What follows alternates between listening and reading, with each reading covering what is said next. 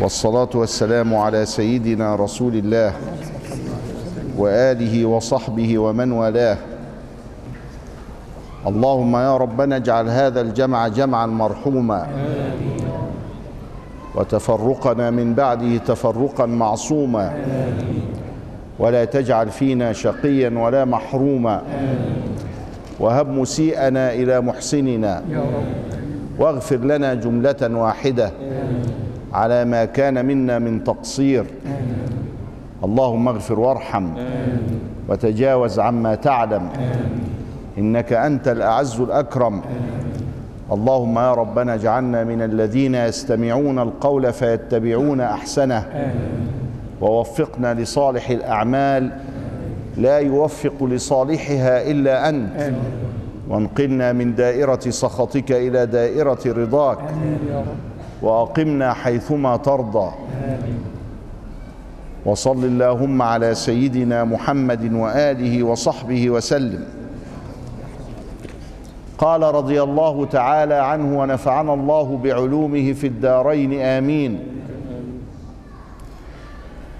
إرادتك التجريد مع إقامة الله إياك في الأسباب من الشهوة الخفية وإرادتك الأسباب مع إقامة الله إياك في التجريد انحطاط عن الهمة العلية. أهو وجه آخر من وجوه ذلك الكنز الذي تحت العرش في لا حول ولا قوة إلا بالله. فإن الأمر بيد الله ولا يكون في كونه إلا ما أراد وهو سبحانه وتعالى لا يزال خالقا. فعال لما يريد لا يسأل عما يفعل وهم يسألون. بيده ملكوت كل شيء ملكوت السماوات والأرض بيده الخير سبحانه وتعالى. وعلى ذلك فلا بد أيها العبد ما دمت قد علمت حقيقة لا حول ولا قوة إلا بالله أن تسلم أمرك لله. وأن ترضى بقضائه وقدره فيك. إذا إذا أقامك في الأسباب والإقامة علامتها الاستقامة. فإذا استقامت لك الأسباب فقد أقامك فيها. فلا تحاول أن تنقل نفسك من كون إلى كون. واجعله هو سبحانه ينقلك. فإذا أردت أنت أن تنقل نفسك فقد رأيت لنفسك حولا وقوة. وقد تقرر أنه لا حول ولا قوة إلا بالله. فبذلك تكون خالفت ما اعتقدت. وقلت ما لم تفعل وفعلت ما لم تقل. والله سبحانه وتعالى يحذرنا من ذلك التناقض بين القول والعمل. يا أيها الذين آمنوا لم تقولون ما لا تفعلون؟ كبر مقتا عند الله أن تقولوا ما لا تفعلون. كبر مقتا يا دي كبيرة. أن تقول بلسانك لا حول ولا قوة إلا بالله وأنت كاذب بينك وبين نفسك حيث إنك تريد لنفسك وترى لها حولا وقوة ولا تستطيع أن تتخلص من حولك وقوتك فتسلم وترضى بأمر الله فيك. فإذا أقامك في الأسباب والإقامة علامتها الاستقامة يعني استقامت لك الأسباب فلا بد عليك أن تكون حيثما أمرك الله كونا أن تكون. يسر لك الزواج. اذا فلا بد من السعي على الأرزاق. لو جلست بعد أن أقامك في الزواج ويسره لك واستقام حالك فيه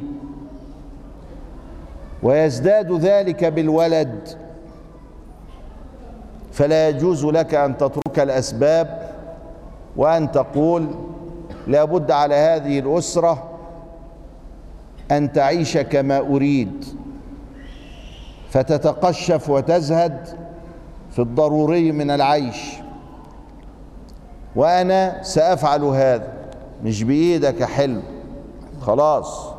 أقامك الله في الأسباب فكأنه أمرك بها. هو الزواج مباح ولا حرام؟ خلاص انت عملت المباح. يسره لك أو عكره عليك؟ يسره لك. يبقى بعد ما نتجوز ونخلف عايزين نطلق ونقتل العيال اللي جم علشان أصل أنا حصل لي وجدان من شوية ذكر ذكرتهم. وعايز انخلع بالكلية من.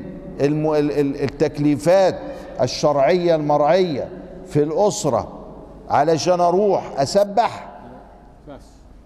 ده إيه بقى؟ الشيخ بيقول إيه؟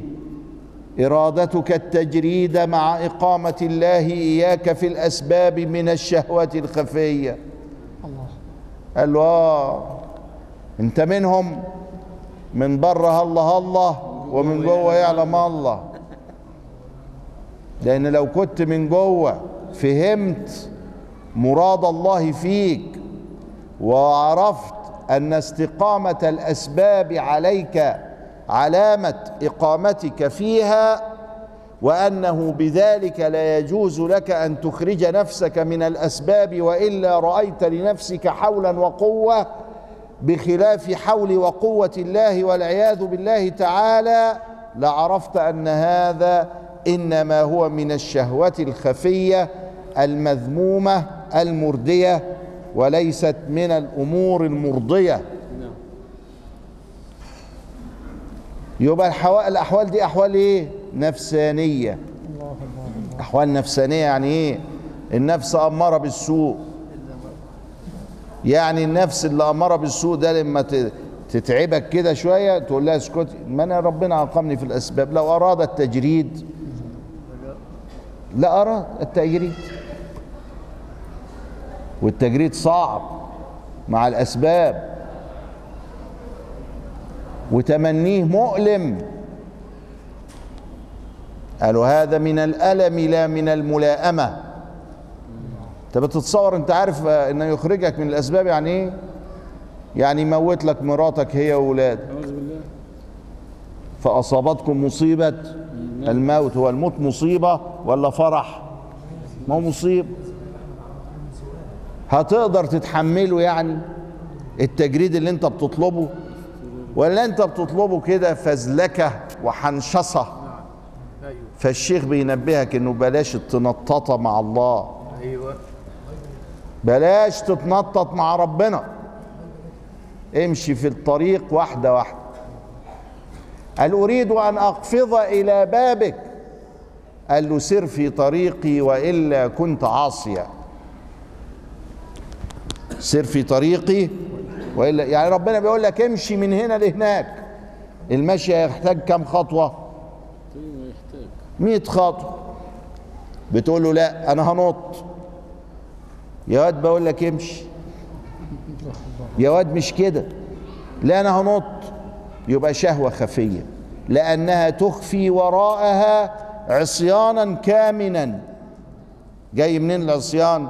من عدم التسليم والرضا. ده محمد بيسلم عليك. ما شاء الله. أربع سنين. ما شاء الله. أيوه أنت محمد. آه. ما شاء الله. الله. ده حاجة غريبة.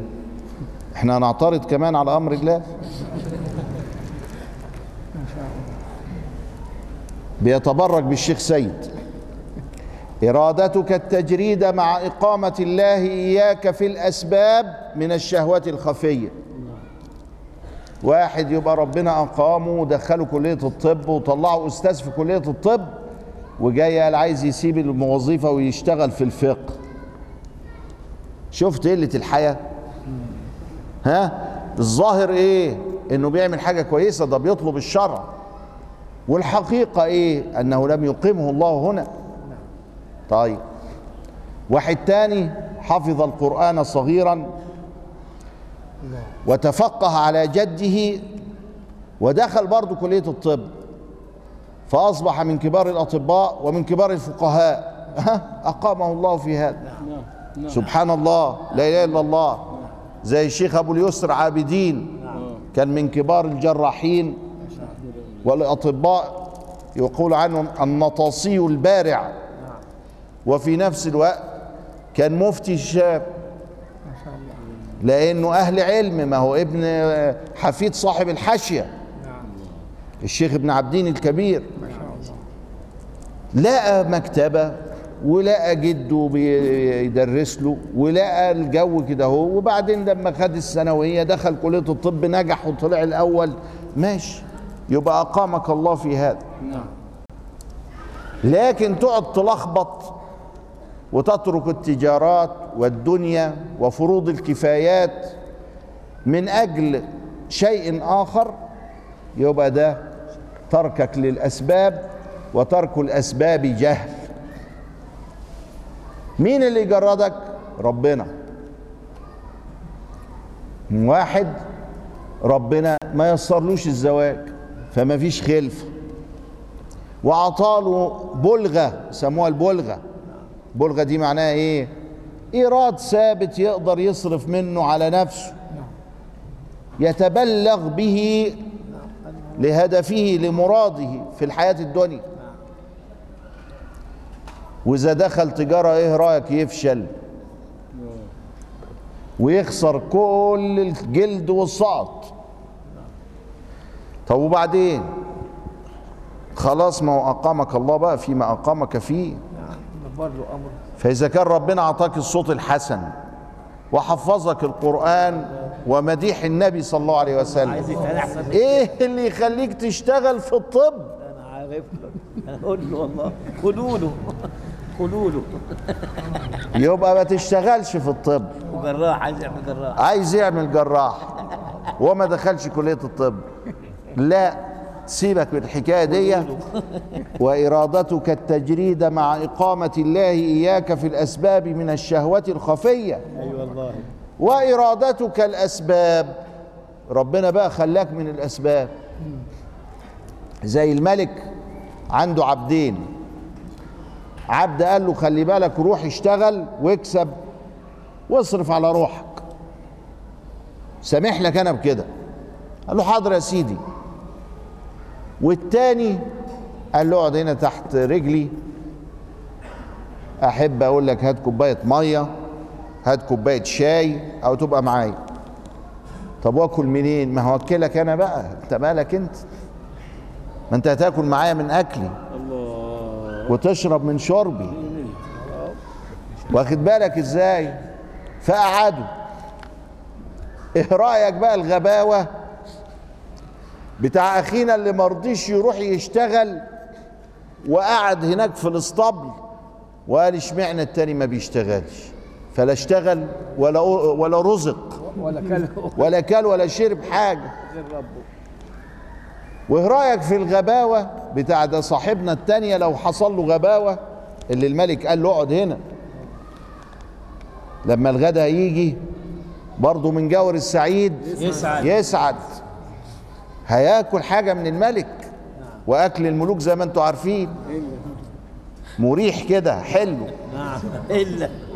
الله جربته. ما تديش على ذلك. إلا. ما تديش على كده.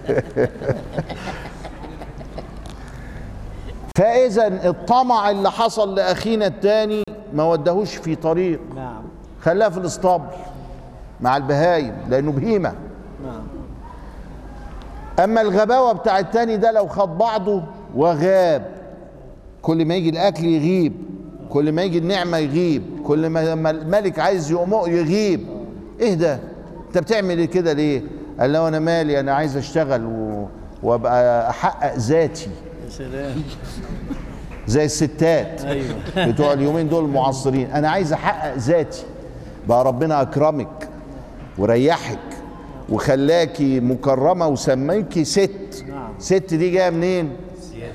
لا ده من ست جهاتي قال الراجل بيقول لها يا ست جهاتي يعني يا من ملكت علي ست جهات. قال يعني هو ماشي؟ قال شوف الفعل. وهو ماشي في الطريق شايفها قدامه. قوم يتلفت عن يمينه لقاها يمينه. قال مش مش مش قادر يغادرها يعني. نعم. بيبص عن شماله لقاها شماله. قال يا رب فلاقاها فوق. بيبص تحت فلاقاها موجودة تحت. فأحاطت به من ست جهاته. يعني ده الأول كان العرب بيقولوا لها إيه؟ يا ست جهاتي.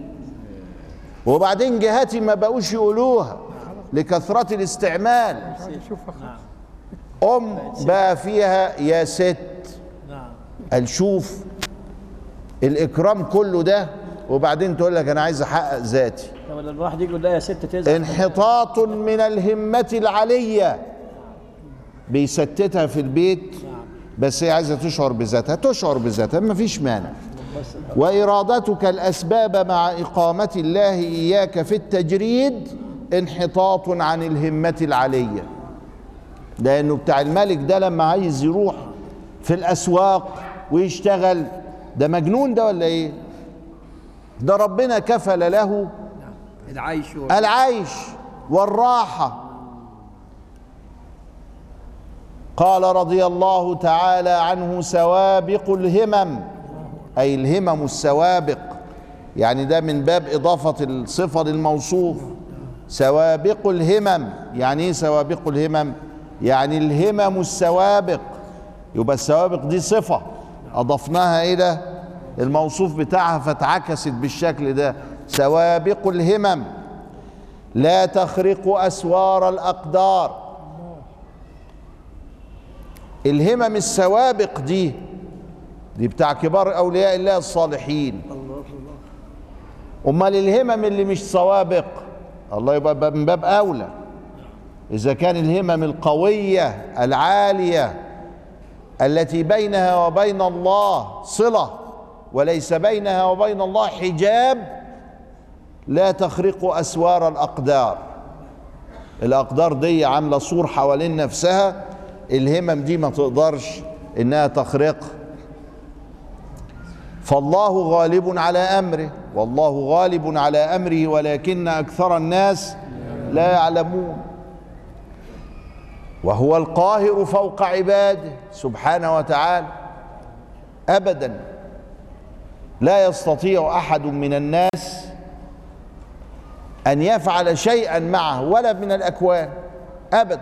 فأمره هو النافذ سبحانه وتعالى. يبقى ده لا حول ولا قوة إلا بالله ولا لا؟ نعم. يا سيدي حقا. في ناس سموهم أهل التصريف. إيه أهل التصريف ده؟ قال مراده مراد الله. فكأنه يتصرف في الكون. هو ما بيتصرفش ولا حاجة. نعم. هو مراية. نعم. هو ما بيتصرفش حقيقة. بس شكله كده كأن الله يسارع في هواه. الله الله الله الله. ست سيدنا ستنا عا- عائشة بتقول لسيدنا رسول الله أرى الله يسارع في هواك. الله فكأن الله يسارع في هواه. عايز حاجة معينة ويكلمك فيها يقول والله أنا عايز فلان ده قمت تلاقيه داخل. الله الله الله. مثلا يعني على الحاجات الخفيفة. تقضى حوائجهم قبل أن ترفع حواجبهم. يا سيدي. سيدي يا سيدي. يا سيدي يا سيدي. ادي بقى كلام أهل مصر في كل عصر. لله الحمد لله. الذي خلقنا في هذه البقعة المباركة. الحمد لله يا رب. الحمد لله. نعم. نعمة. نعمة البقعة يا سيدي. ف أن تقضى حوائجهم من قبل أن ترفع حواجبهم؟ إيه ده؟ إيه الكلام الحلو ده؟ جايبه من أهل الله. منا من الله يا سيدي. آه جايبه من أهل الله. قبل ما يلتفت طرفة عيني كده تلاقي تحقق. فتقول الله الراجل ده غريب قوي. ده ما بيدعيش. ده ما قالش اللهم ائتني بفلان. ده بيقول الله أنا عايز تبعتوا لنا تجيبوا لنا فلان كده. فده إذ به داخل.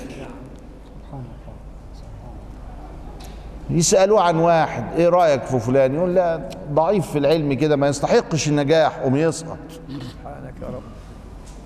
وهكذا. كأن الله يسارع في هواه. إيه الحكاية دي؟ قال اصل ده وصل إلى مرحلة التسليم التام والرضا التام. فالله سبحانه وتعالى يعطي له من صفاته يعكس صفاته عليه. صفات ربنا بيقول إيه؟ إذا قال لشيء كن لكان على طول كده. إنما أمره إذا أراد شيئا أن يقول له كن. فيكون. على طول. وم ربنا يمن عليه بالرضا والتسليم بحيث إنه يكون ما في الكون كما في النفس. وما في النفس كما في الكون فسوابق هممه يعني هممه السوابق لا تخرق أسوار الأقدار. شوف ربنا عايز إيه ويعمله. ربنا يريد إيه وينفذه. ولذلك تجد الناس دي لما حد يموت قوم تلاقيه بيعيط إنما مش حزين. واخد بالك؟ نعم. وبعضهم تلاقيه بيعيط وحزين لأن الله أراد منه بموت العزيز أن يبكي. لأن الله أراد منه بموت العزيز أن يبكي. ربنا خلق الإنسان كده. يزعل لما يعني يفقد عزيز لديه فعينه تدمع كده. وقلبه يحزن شوية. إنما لله. وهو بياخد الدواء ياخد الدواء. ويروح يشتريه من الصيدلية وكل حاجة. لأن الله سبحانه وتعالى لما أمرضه كأنه أمره أن يذهب للدواء. ويدي الفلوس للصيدلي الرزق بتاعه. امال الصيدلي يشتغل إزاي؟ سبب نعم يا سيدي. ويأخذ هذا السبب ويتناوله ولا يخرق أسوار الأقدار. سوابق الهمم لا تخرق أسوار الأقدار. يعني ده من فعل المكلف يعني لا يحاول أن يسبق أن أن أن يخرق أسوار الأقدار. ولذلك فقد صار عبدا ربانيا؟ ولا فعلا لو حاول أن يخرقها من خرقت؟ الاتنين. بس دي درجة ودي درجة. أنت عندك همة وعايزة تخرق أسوار الأقدار. تبقى أنت من أبو ثلاثة ساغ أسوار أقدار إيه اللي هتخرقها؟ هتغير كون الله إزاي؟ لا. أنت ما ترضاش إنك تدعو بشيء مخالف للقدر. شوف قد إيه؟ ليه؟ يعني يا ربي افعل ما شئت فإني راض. آدي الحاجة العالية. ولذلك قالوا إن الحكمة دي ذيل الحكمة التانية. يعني ما تخليك يا أخي ارضى. ارضى وسلم. ترضى وتسلم بتاع إيه؟ أصله لا حول ولا قوة إلا بالله. خلي بالك. يا سيدي الله الله قال رضي الله تعالى عنه أرح نفسك من التدبير فما قام به غيرك عنك لا تقم به لنفسك. التدبير نوعين نوع لا يمكن نسيبه لأن النبي صلى الله عليه وسلم دبر وكان يخزن طعام سنة ولا يزيد على سنة. يجيب لأهله لأزواجه رضي الله تعالى عنهن طعام سنة. خزنوا دول يا أولاد هنا علشان ناكل منهم خلال السنة دي. وخلص الحديث خلص كده. قوم تيجي تبحث بقى في السيرة يقول لك إيه؟ فلا يبقى ذلك عنه أياما. هو إيه؟ هو خزن سنة. بيخزن سنة ليه؟ عشان يعلمنا التدبير. الم- المحمود. التدبير المحمود. والواقع بقى إيه؟ عليه الصلاة والسلام كان أجود الناس. نعم. وكان أجود ما يكون في رمضان. فلا يأتيه سائل ولا محتاج ولا يشوف واحد كده تعبان ولا إيه خد. فلا يبقى عنه ما خزنه أياما. ويعيش على الطوى بقى بعد ذلك. وشد من سغب أحشاءه وطوى تحت الحجارة كشحا مترف الأدم. ما أصله ابن ناس حسيب نسيب. وبطنه رقيقة مش بتاعة كدح و, و, و و وكذا لا ده حاجة ولا ملوك إيه بقى وبتاع إيه ده كله ده في الزبالة ده سيد الخلق. صلي عليه. ومن شدة الجوع كان يضع صلى الله عليه وآله وسلم الحجارة على بطنه حتى يصبر على الجوع. ما هو اللي معاه عطاه للغير ما بقاش معاه حاجة. لكن بيعلمنا إحنا ان إحنا ممكن ندبر لغاية سنة. لما خرج إلى أحد خالف بين درعين. يقول لو توكلتم على الله حق توكله لرزقكم كما ترزق الطير. تغدو خماصا جعانة وتعود بطانا يعني رايحة وجاية يعني التدبير ده اللي هو لسه قال لك عليه ما تتركش الأسباب. ما فيش مانع منه. أمال إيه التدبير اللي بينهى عنه دلوقتي؟ بيقول لي آه وإنت بتعمل الأسباب أوعى تعتمد عليها أوعى تشيل هم. يبقى التدبير المنهي عنه إنك تشيل الهم. إذا شلت الهم فاعرف أنك ناقص في طريق الله. أوعى تشيل هم. ارضى. سلم. ثق بالله. فاوعى تشيل الهم. لو شلت الهم يبقى مفيش تدبير. علينا السعي على التدبير إن شاء الله. أرح نفسك من التدبير اللي هو ش- عتلان الهم. ده أنا خايف بكرة يحصل كذا يبقى لسه أنت في أول أول لسه ما دخلتش الطريق. لسه ما اتفتحش الباب. أرح نفسك من التدبير يعني أرح نفسك من التعلق والهم إذا ما دبرت. فما قام به غيرك عنك. الله كتب عليك ما سيكون. لا تقم به لنفسك دي غباوة ثم قال اجتهادك فيما ضمن لك. من الأرزاق من الصحة من كله ده مش معناها إن أنت تبطل أسباب لكن ما تعتمدش عليها. ما تبطلش أسباب ولا تدبير ولكن اوعى تعتل الهم وتتعلق بها وتفرح وتحزن على الموجود والمفقود. اجتهادك فيما ضمن لك وتقصيرك فيما طلب منك دليل على انطماس البصيرة منك. العين دي الباصرة وفي هنا بصيرة في القلب. وبصيرة القلب ترى الحقائق كما ترى العين المحسوسات. فلا بد عليك ببصيرة قلبك أن تعلم الحقيقة. وهو أن اجتهادك إنما ينبغي أن يكون فيما طلب منك. طلب منك العبادة طلب منك العمارة طلب منك تزكية النفس يبقى عليك بها. ولا يكون اجتهادك فيما ضمن لك. ابدا. يبقى ده حقيقة التوكل. نعم يا سيدي. اجتهد فيما طلب منك ودع عنك ما ضمن لك. اجتهادك فيما ضمن لك ربنا يعني. وتقصيرك فيما طلب منك سبحانه.